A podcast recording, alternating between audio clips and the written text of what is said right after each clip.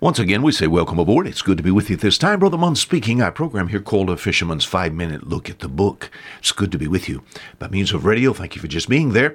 This week, our subject, nyctophobia. You said, Ha ha the what? Nyctophobia. What is that? Fear of the dark.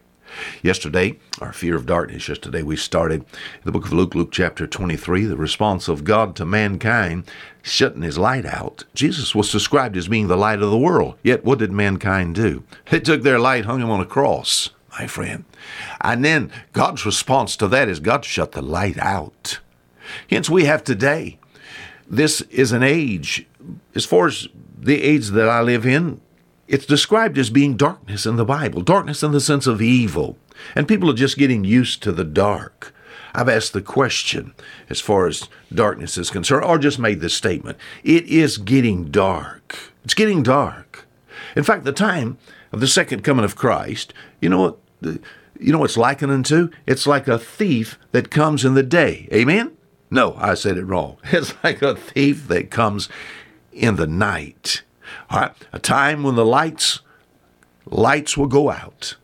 In the, the book of Romans, Romans chapter 1, let's sort of uh, see if we can do this in a one, two, three manner. In the future, we're going to see that the lights are going to go out on the earth. And uh, prior to this, though, you said, what's happening today? The book of Romans, Romans chapter 1 and verse 20. Let me just read the verse here. And in fact, I'm going to read just verse 21 because of time. It says, Because that, when they knew God, they glorified him not as God, neither were thankful, but became vain in their imaginations. And you won't, you, you won't believe what the next part of the verse says. It says, Their foolish heart, not hardened, but it says, Their foolish heart was darkened. Now, this darkened heart will become hard. So we think about lights out. Lights out many a man, woman, boy, or girl that listens to our voice right now. As far as the heart is concerned, the heart has no light. And we're not, we're not, I'm not saying you are an evil, ungodly person. I'm just saying those who are without Christ, there is no light in the heart. It says the foolish heart was darkened because man rejects the truth of the Word of God. His heart is darkened for that being true. I understand. I've talked to criminals before. We think about being in prisons uh, being in jail areas, you know, and had people to look at me like maybe they've committed a horrible crime. Maybe they even took someone's life. And they have no remorse about that. They have no thoughts about that. In fact, they said if they got out, they'd probably just go do it again. You said, What's wrong with somebody like that? They have no light in the heart, you know.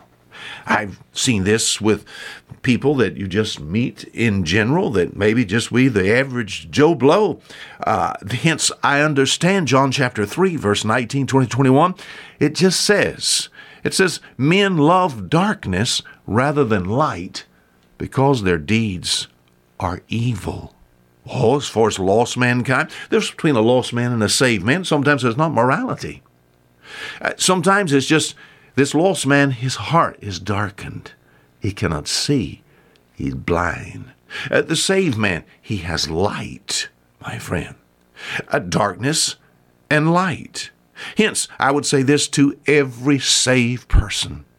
You know, if Satan, you know, we think about doing this to those that are lost, Satan desires to even harden the heart and blind the heart of those who are saved. And the only help for something like that is to make sure you keep the light on in your life.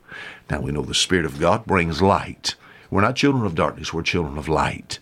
But oh, we get around darkness, and before long, we're just acting like darkness.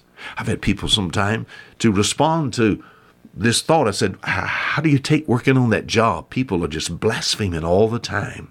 And they said, I just get used to it.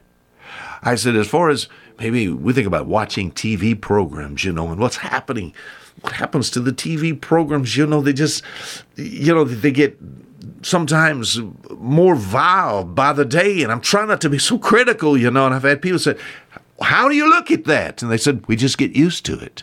Oh, that's a sad statement.